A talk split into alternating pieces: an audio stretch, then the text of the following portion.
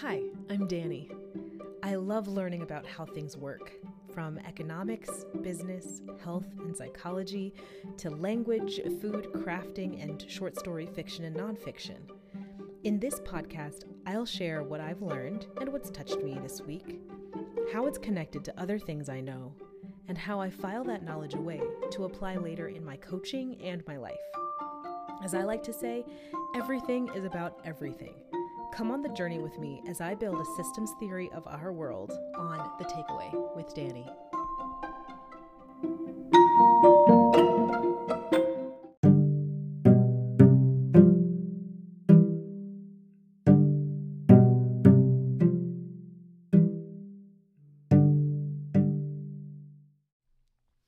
So, up first today is a podcast called Master Coaching with Ajit with Ajit Nawalkha from uh, Mind Valley, I think. And it's the episode, it's episode number 153 Overcoming Your Resistance with Light Watkins. The host is obviously Ajit, and the guest is Light Watkins, who has written a book recently called Travel Light Spiritual Minimalism to Live a More Fulfilled Life. So, this episode is about how to uh, be a minimalist in your life. So, I picked out a couple of things that I thought were really interesting in this one, uh, one thing that stood out that he said was your inability to follow through is not usually due to a lack of discipline. It's due to a lack of truthfulness about what it will take to you to get the thing done. And I thought that rang so true because uh, I always say discipline is about failure. Knowing that there will be points of failure and optimizing for and planning for those points of failure. But it really is focused on the failure part. But when you're really, really true, truthful about what it's going to take for you to get a thing done and how important it is to you, when you've been really truthful about how a thing aligns with your values, those things that align really strongly with your core values or your most important values, you don't need discipline to get done. You just do them because they're who you are. So he says, get honest about what you need in order to complete the task, then create the conditions to do it. And that's a little bit of a paraphrase, but it's very much the way that I say it, which is if you want to get a thing done, if you think some sort of action is very important for your life, you need to tie it directly with an important goal or an important value of yours. So, for example, if you're the kind of person who says health is the most important thing to you, then all things tied to health will be easy for you to do. And even when you learn and incorporate a new idea or uh, some new knowledge about what is health, what means health to you, it will be easy to action on that new information because you then incorporate it as true to that core value of health. So when you do that with each of your actions, it makes your action and and ability to accomplish that action so much more powerful and so much more reliable. If you're unable to tie an action to a core value, you probably won't do it. So I thought that was a really great way for him to phrase that. He also gave us seven principles from his book, and I'd really like to look at this book at some point. The seven principles are one, establish contact with your inner voice. Meditation is the most efficient for that. Two, start making your most important decisions from your heart and not your head. Use your heart to decide what to do, like who to be with, where to live, what to do for work, and your head to decide how to do it. Three, treat life like there are no throwaway moments. I love that. Four, give what you want to receive. Got to be careful about the golden rule on that one. Five, follow curiosity. Six, find comfort in discomfort and be prepared for the pushback you get from the world. Seven, embrace the freedom of choicelessness. Commit to something and allow that commitment to inform the steps of the rest of your life. So, uh, I also love this, and I think it ties right back to the discipline point that once you become something, the set of choices you're able to make are are limited. I like to say there's no such thing as free will because you can only make the one choice that is who you are in that moment. The person who you are in any moment can only ever make one choice, no matter how many choices there seem to be. You are the kind of person in this moment who will only choose one of them. You can never have more than one option. You just may not know which one that is until you make the choice, which is so, so fun. I think that's great. It means that you, you can only do what you can do in any moment. And as you incorporate new information, you may become a person who can choose something else. But in any given moment, until you have that additional information, you are not that person. They also referred to the How I Built This podcast, which I love. I'm subscribed to that podcast and I listen to it a lot. I'm sure you'll hear a review uh, or a summary of one of those soon. I also, this is just an aside, which I'll add here to just say it out loud, but I was wondering where do I find the podcast transcript for this? I wonder if this um, podcast has transcripts, and if they don't have them, if they'd like them. Hmm, just a thought to ponder.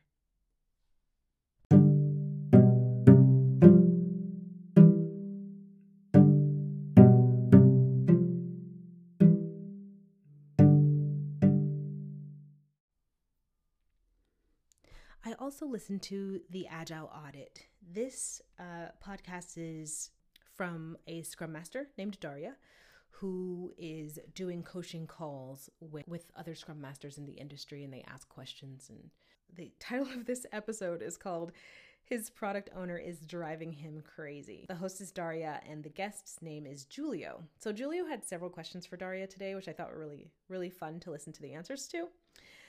So, for question one, he has two teams that he's sort of talking about in this um, coaching call. His in the first team, the PO overcommits, consistently overcommits, and after some discussion back and forth, digging in, a, a part of that overcommitment is because support tickets take up 40% of this team's sprint, but the PO is not accounting for that.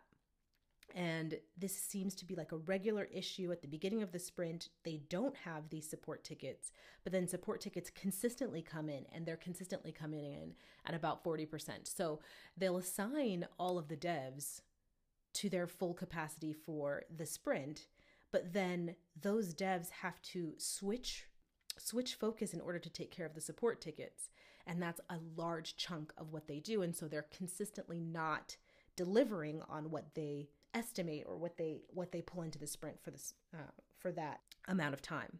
Also, the PO only spends about 10% of their time on PO work or even 0% of their time on PO work, but they're spending most of the rest of that time on really important dev work. And so Daria's answer was one, retrain on scrum roles and prioritization, use velocity to help understand what the priorities are keep surfacing the, the support t- ticket metrics because this person, the Scrum Master, is already doing that. The, their support tickets are not estimated so that they don't affect velocity, but it's important to incorporate like how much time are they actually spending in support tickets. If it's 40%, then really you're only filling 60% of the sprint, not 100% of the sprint.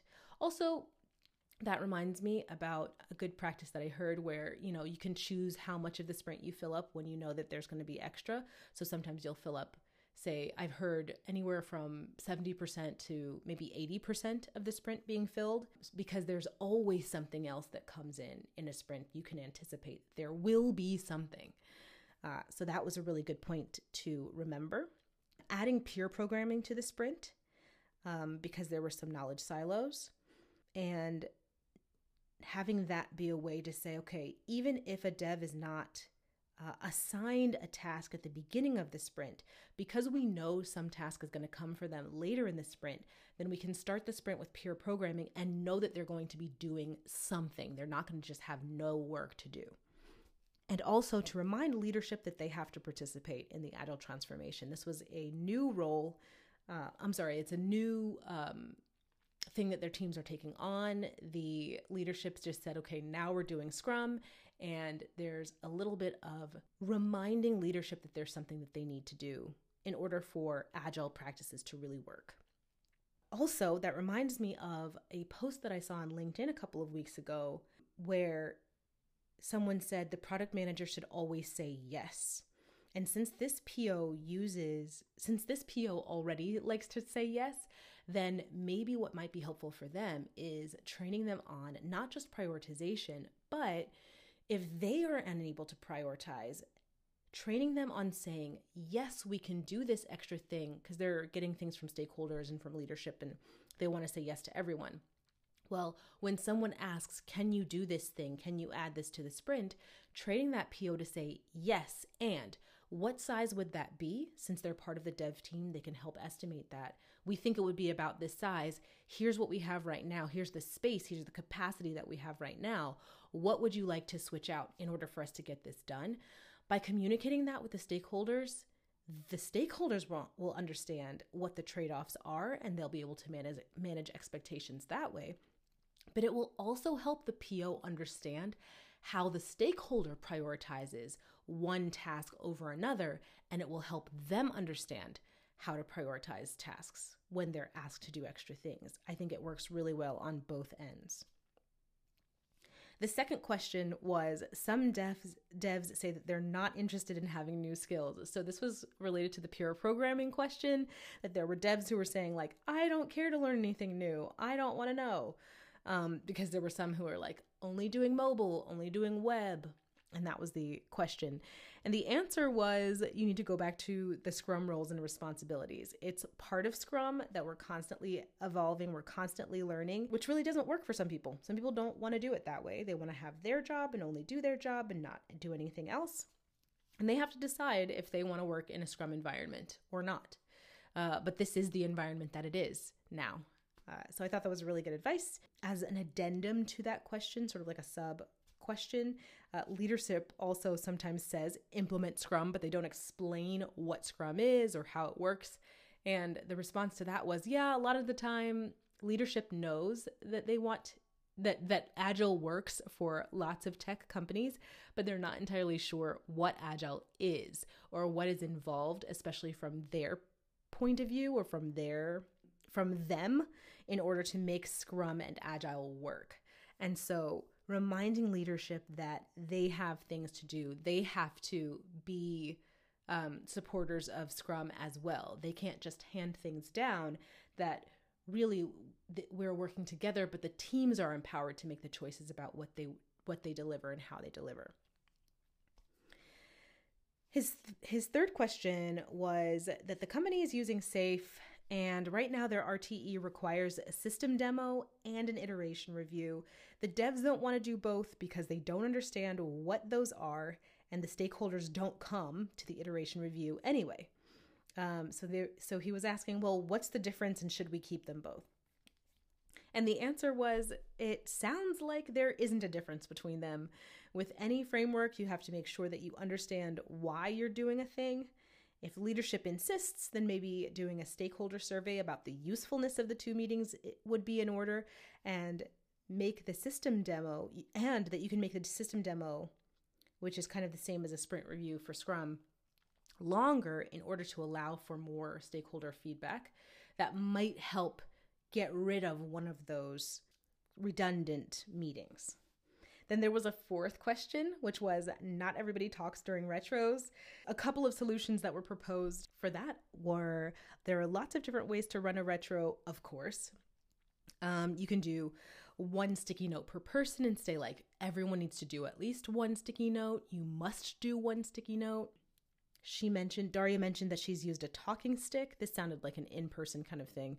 And she used a talking stick where you'd hand the talking stick to the person and they had to fill two minutes, no more, no less.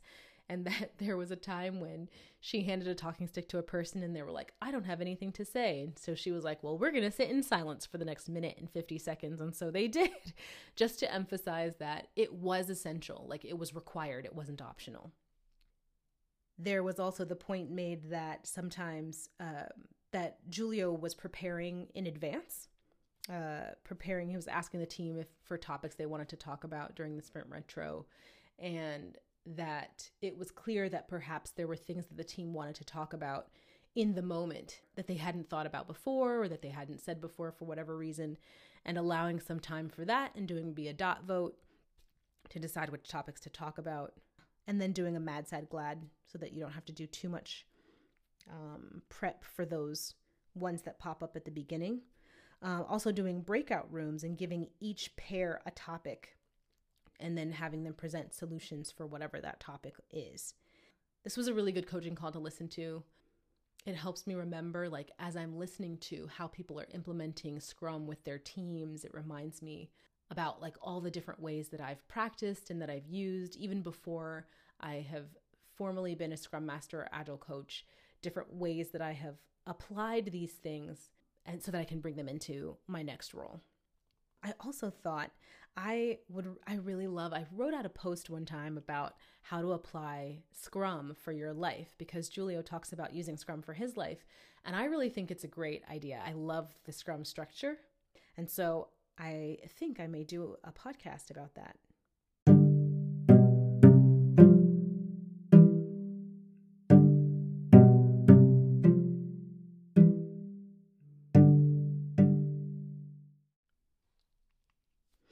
So, this podcast is from Articles of Interest. It's the Corduroy Appreciation Club from season four, episode 11. The host is Avery Trufelman, and she's talking about corduroy in this episode. I love textiles. I love the history of textiles. I love learning like where they came from and why they are the way that they are. Um, so, this was a really fun one for me. So I think it was really funny that they started with corduroy is both snobby and unsophisticated. so people really hate on corduroy for some reason. And I don't know if there's any other textile that gets like so much crap for wearing it than corduroy. So this was gonna this was like a really interesting one for me. Avery finds a club devoted to corduroy and she as soon as she shares it with someone else the website disappears so they go about like trying to find this person who created the corduroy appreciation club and like information about information about the club and about the fabric what they find is jason diamond which is someone who they already know he didn't know about the club but he was really interested and he had some like he sort of led them down a path of more information um, one thing I thought was interesting was that uh, corduroy is measured in wales, which is the width of the ribbing lines. And the nicer it is, the thinner the wales are. It's also very rigid. It was his, so it was historically used for workwear in the same way that denim was. It's usually 100% cotton, like denim, and the feel gives velvet vibes without the drape which they're going to talk about. They talk about denim again later, which I thought was really funny, but that denim connection I made on my own. 11 11 was the first day that the club met because it looks, the 11s, the ones look like corduroy wales. The meeting structure at the time was there would be like an intro speech from the creator of the club, the founder of the club, then they'd have some sort of keynote speaker, and then they'd have like a cocktail hour, which I love the idea of just people walking around talking about the corduroy that they have on on a regular ish basis. That's just so fun to me. Then they talked about this thing called senior cords in Indiana, which was usually pants, sometimes skirts, always yellow, and you could only wear it when you were a senior in college and then a senior in high school and they would draw these like elaborate decorations on these yellow corduroys.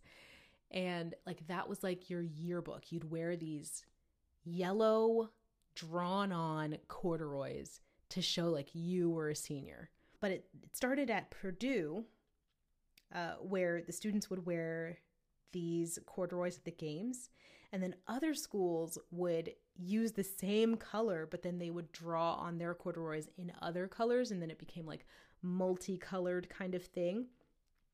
It fizzled out in the 70s, and now it's like cool and expensive to buy these senior cords.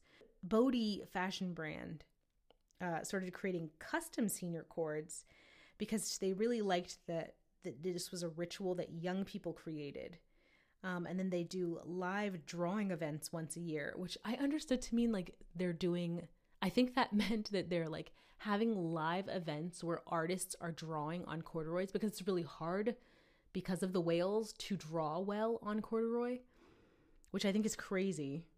They're having like events where people just watch people draw on corduroy. And then they finally find Miles, the co- the, the founder of this club. He said he went to Bolivia where he saw a lot of corduroy, probably coming from used clothes from the US because nobody wanted corduroy in the US at that time. Eventually, they decided like corduroy and denim together is okay, which is great. Like because corduroy and denim are so similar in terms of how how and why they were created. And then that velvet is the enemy. Like literally, I said velvet is the enemy.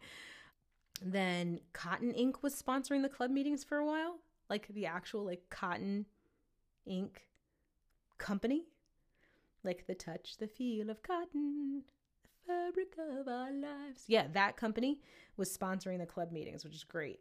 They tried to sell stuff, but apparently that didn't work really well. And at the peak, there were about 5,000 members worldwide of this club, and they finally quit on 11 11. He just had enough, basically. So I just really loved learning about the history of this textile. It's not one that I would look into any other time. It made me think was knit ribbing first or was corduroy first?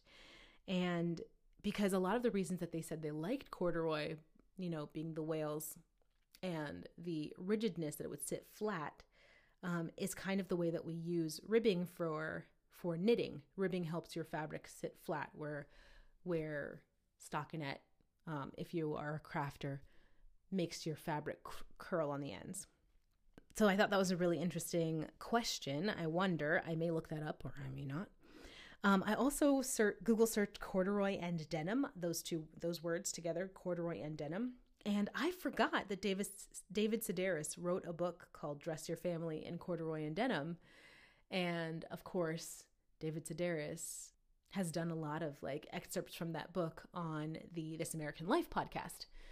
Um, and so it's been a long time and it made me want to go back and re-listen to some of that and and think about like the context of corduroy and denim and like that being workwear and that he's sort of giving a memoir of his family who who is from North Carolina and yeah, I just it made me want to go back to that.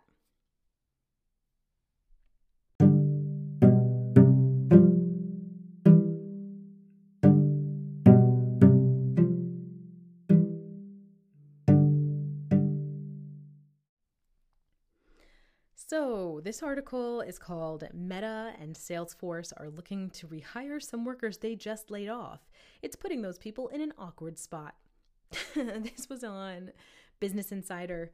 Um, the summary is that Salesforce said that their employees were family and then they laid them all off.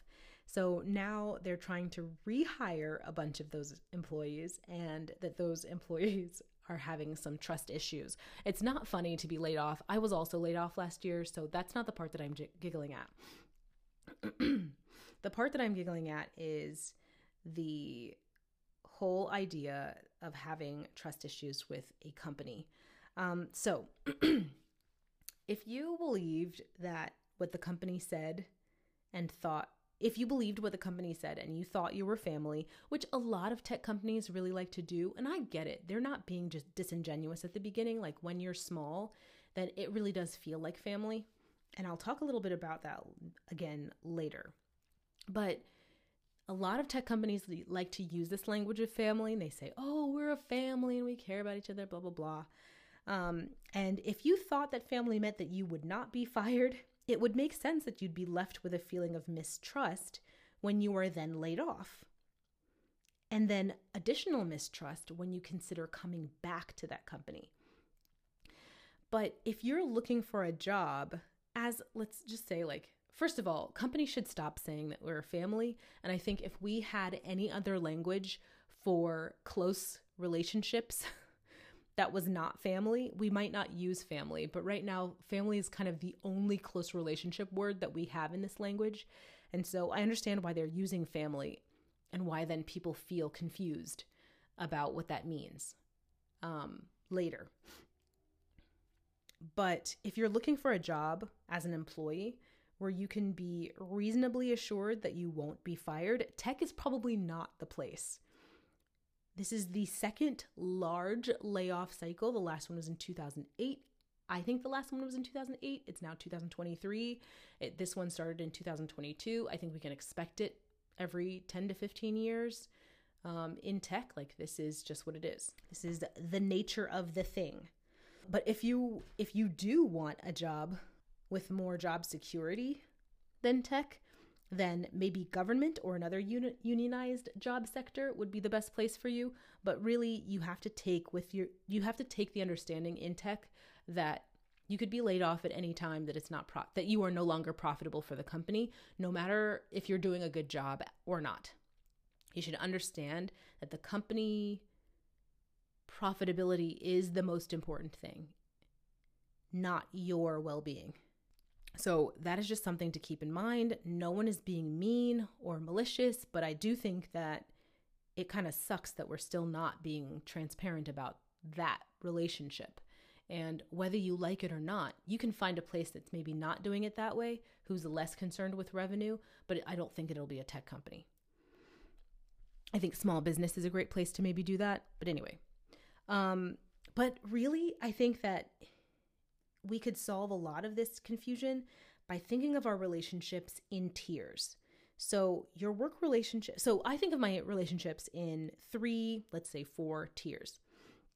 Tier one is I will inconvenience myself to serve this relationship. This is where my family and my closest friends go, and there are not very many people in there. Not even all of my family is in tier one. You don't get to be in tier one just because you're family but my closest family is tier one, as well as my closest friends, like I said.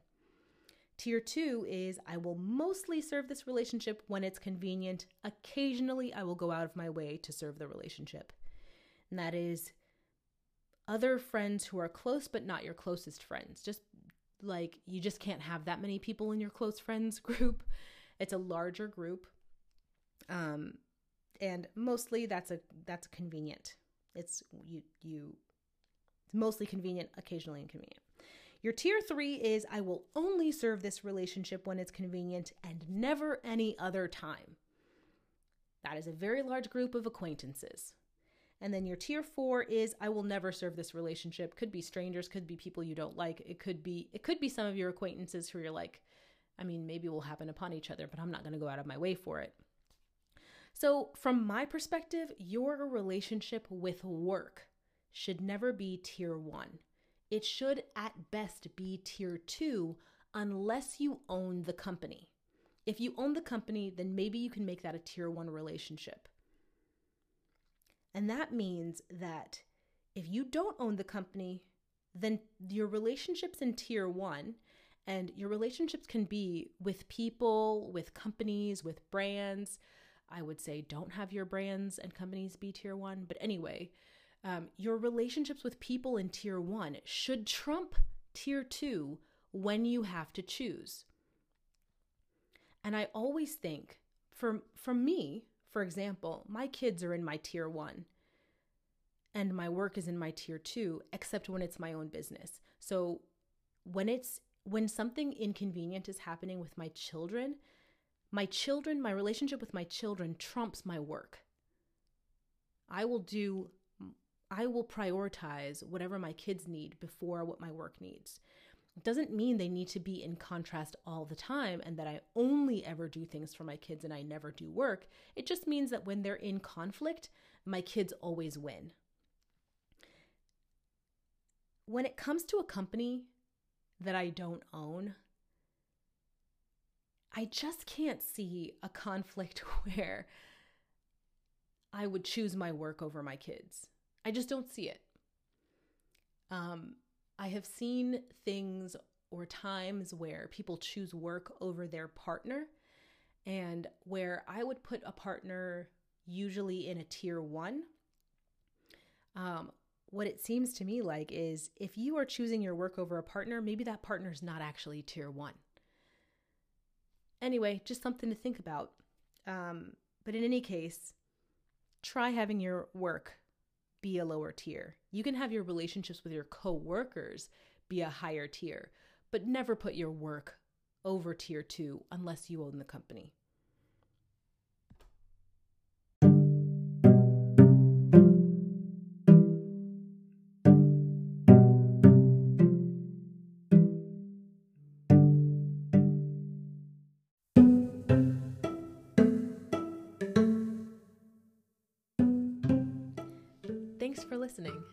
Has been The Takeaway with Danny.